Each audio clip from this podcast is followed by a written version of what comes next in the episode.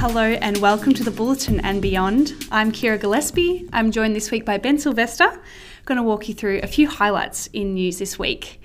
Now, a really lovely story came out today on Friday of a shopper who carried around a gift card for almost 50 years and the store actually honoured it.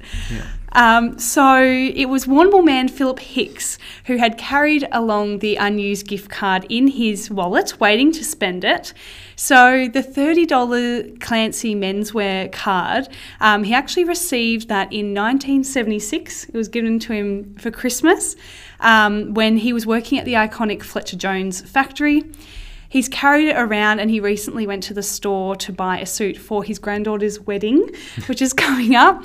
And they actually threw in a little bit more money just to uh, cover inflation for him. So, yep. um, yeah, it's a really sweet story, that one. Um, I don't know how much of a suit, maybe like an arm would yeah. get you these days. yeah, that's true. 30 bucks, yeah.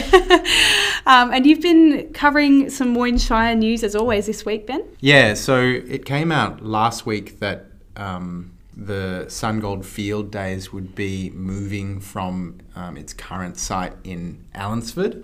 Um, and that took uh, Moyne Shire, which is where the field days are. So just the edge of Allansford is where Moyne sort of starts. So they were kind of um, they felt blindsided by this announcement. You know, hearing about it in the press um, and brought it up at their council meeting, um, and so sort of got in touch with the new um, organisers of the event, taking over from Saputo, um, McPherson Media Group, and they said that there was no actual choice in having to move the event. Um, the, the site that they had was no longer fit for purpose, and it was actually part of the contract that they signed um, to take over the, the thing from Saputo that um, it had to move. Mm. So um, they are looking for places to to hold it in Warrnambool, among other places, um, and I guess they'll just have to see um, where there's an appropriate site. I, the sense I get is that they'll have some trouble because it's such a big event, mm. um, and the way they explain it, they need to be quite close to a large population centre um, like Warrnambool. So th- the previous site was ideal in many respects, and so they'll have to find something that's kind of equivalent. But um, yeah, Moyne are very keen to keep it in the Shire. They um, seemed a bit miffed that you'd move a, um, a country event to what they say, you know, is a city. Is a city, yeah. Yeah, yeah. Um, so, you know, I'm sure that the, the organisers will find a solution, but um, they had to cancel the 2022 event because um, without a location, there was just going to be too much to do um, before uh, Feb. Yeah. when it was going to happen. So, yeah, we'll see what happens there. Now, in court news, a woman has been found not guilty of murdering her partner at a Port Fairy caravan park in 2019. So, today, on Friday, the 10th of December, the verdict was handed down by the jury, which found that Jessica Wilson, aged 37, she faced the Warrnambool Supreme Court over the fatal stabbing of Marcus Adams, who was 35 at the time, and it happened at Port Fairy's Catalina Caravan Park in September 2019.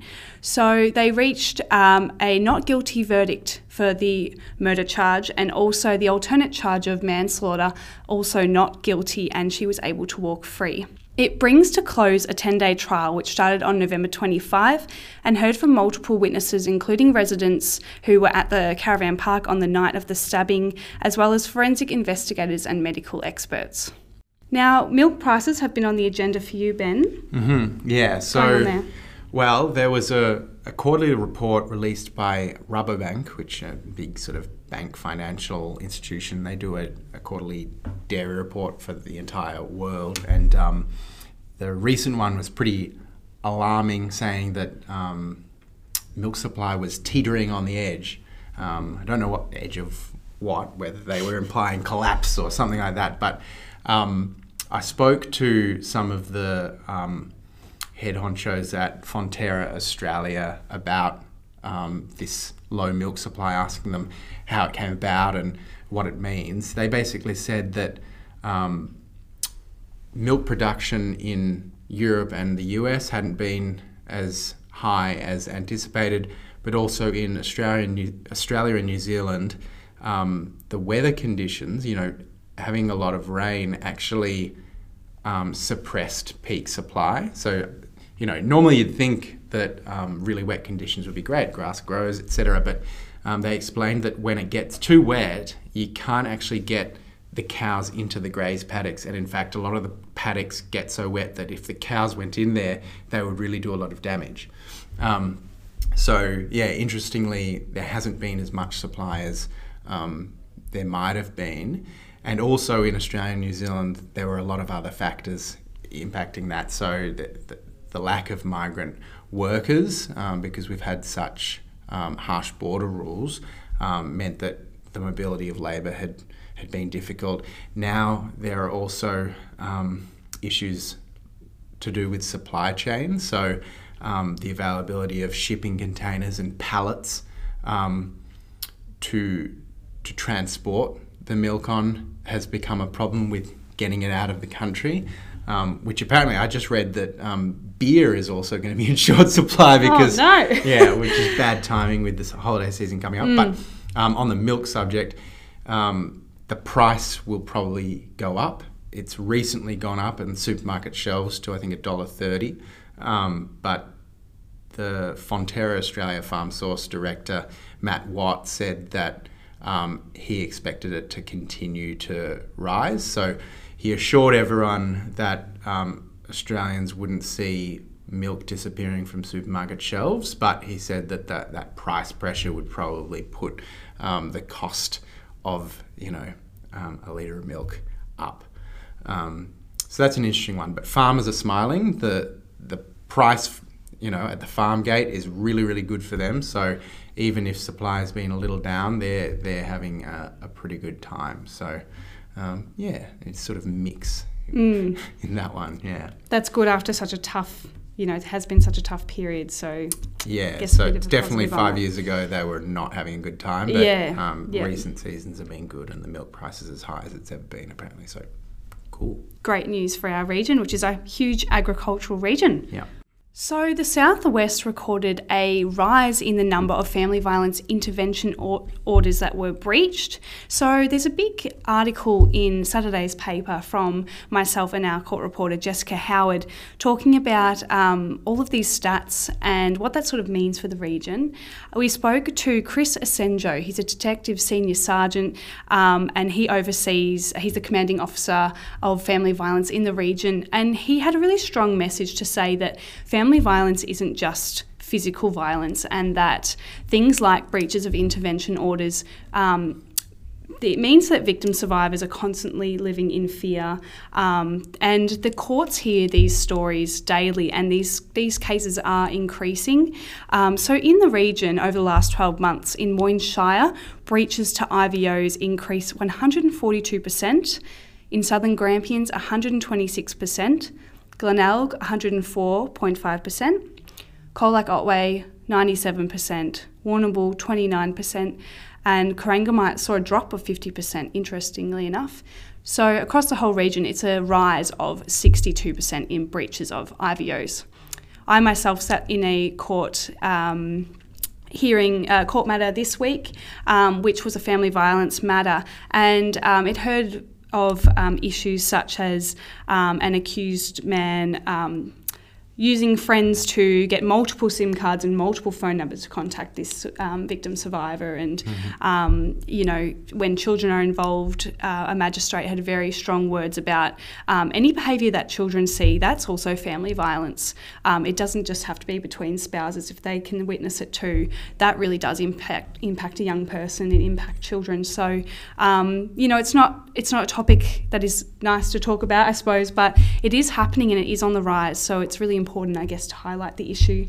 Um, uh, yeah. So was there any um, link established with this rise and the fact that COVID has created lockdowns and people are, you know, a bit sort of insulated in their homes? Yes, well, that has been um, that's sort of not as linked to this story, but that is definitely something that has been reported as mm-hmm. more people are spending more time at home. That does mean that victims um, and perpetrators, um, you know, there are more instances of that, and they are confined to their homes more, which is where these incidents can occur. Um, but with this story in particular, um, Detective Senior Sergeant Asenjo said that um, basically people are having more confidence in police, so there's more reporting to police, and police actually taking these breaches more seriously because they can lead to worse behaviour. So it could be it could be the breach of an IVO that could lead to say a physical uh, physical altercation or worse. So um, if they don't take it seriously at that early stage, you know it could develop further. So um, yeah, it's it's not good to see, but to see that there is more reporting and that police are taking it more seriously is a really important step, I think. Mm. Now, Ben, you went down to the Warrnambool station this week for um, a concerned business owner. Tell me about what happened there. Yeah, so Fiona Van Kempen um, has run the Warrnambool tours um, for several years now. Um, she started, I think, in 2018. Um, and when she started uh, running these tours with uh, her tour bus, it was very much connected with um, the, the train services that would come down, would bring people down. Warrnambool has always been a place that people would sort of drive through or visit whilst driving and not really stay multiple nights, that sort of thing. And um, what she was trying to do with Warrnambool tours was get people to come down on the train and stay for a few days, come and do tours of you know the great locations that are you know within striking distance of Warrnambool using um, the city as a base. So go to the Apostles, go to Cape Bridgewater, go to the Grampians, which are all sort of about an hour away, um, and advertised really heavily with V Line um, as as the way to get down and do that. And what happened um, at the start of 2020, sort of just before COVID hit, was um, she had always parked her bus in the the coach area um, which is right out the front of the station. And she was suddenly asked um, by the station master to not do that anymore. And she found that really interrupted her business. She had to go down and park in the public car park, which sometimes there would be a space a, a, decent distance for her, but often it would be quite a long way, especially with a lot of the older people that um, would come on her tours. Um, she had stories of you know having to drop you know, an old lady in the pouring rain with all her bags and have her walk mm. um, some distance to the station. And eventually she just decided to um, stop picking people up at the station altogether. Um, so it's interrupted her business quite a lot. She said she's lost bookings from it um, and never received sort of uh, an adequate justification, in her view, um, for the decision. Um, V-Line uh, responded to inquiries about it, saying that you know it just wasn't possible to schedule in uh, someone with a minibus in that coach area. Um, I guess the the counter to that was that um, when um, Fiona uh, contacted V-Line about this, they said, "All right, you can do this, but you have to try to book in." And so then she tried to book in, and uh, they said no. And then she said, "But I haven't even told you what dates I want to book in at." And it it, it frustrated her. and now with things opening up again um, and tourism really starting to get buzzing, um, she saw this as a, a, sort of an opportunity to to ask again uh, whether there can be some sort of compromise found and. Um, you know, restoring that sort of mutually beneficial relationship that they had had um, prior to, to March 2020 when she was told to, to leave the area. Um, so, yeah, it's an interesting one. It's one that uh, the South Coast um, MP Roma Britnell also raised in uh, Parliament, asking the Transport Minister to provide some sort of explanation as to what was going on and, you know, find a solution that really works for everyone involved because um, it was a, a big bonus for V Line getting people down on the train to go on these tours. So um, it would seem like a common sense solution is is there. But, Yeah. Um, I guess we'll wait and see. Um, yeah, what happens there? Yeah. Hopefully they find a resolution soon. Yeah. Thanks for your time, Ben. Now I'm joined by our sports editor, Justine McCullagh Welcome, Justine. Thanks, Kyra. Thanks for having me. Now I hear there's a bit of movement in basketball. There's a new recruit at the Mermaids, is there? Yeah, this is great because it's not often that the Big V side, uh, particularly the women's side, gets new players from out of town. Um, but they've had one fall in their lap with uh, Keely Hillis, who's moved down from Ballarat. She's got a teaching gig at Brauer College next year. So that's a really big coup for them ahead of the Big V season. Um, and it could be a bit of a watch this space with a little bit more movement to come, which is great. Um, yeah, which is, you know, it's a really. Um, it's really important that they get some, some fresh faces in to complement what is a very, very young team because they've got a lot of 14, 15 year olds playing in a statewide competition, which is pretty challenging but exciting at the same time. So, yeah, that's really, really cool. And um, we've also got one of the local basketballers back from Tasmania at the moment. Uh, Leah Bartlett has come back from Hobart where she's studying medicine. Um, Oh. Yeah, so it's her school break and she's decided to play uh, CBL, the Country Basketball League for the Mermaids, which is massive for them, um, mostly because she's been playing uh, NBL 1, which is a tier down from the WNBL, Wow. um, down in Tassie. So, yeah, she's pretty handy. So- Yeah, they're going to be ones to watch for Yeah, sure. definitely. Yeah. Um, and there's been a bit going on at the VFL. Yeah, we've got a little bit of movement there too. Obviously, it's a bit of a waiting game for some kids who, I shouldn't say kids, some teenagers um, and people in their early 20s who are training down um, with certain VFL clubs ahead of the 2022 season. So um, they're not guaranteed a spot, but it's a really good opportunity to go down there, show these clubs what you can do, and hopefully.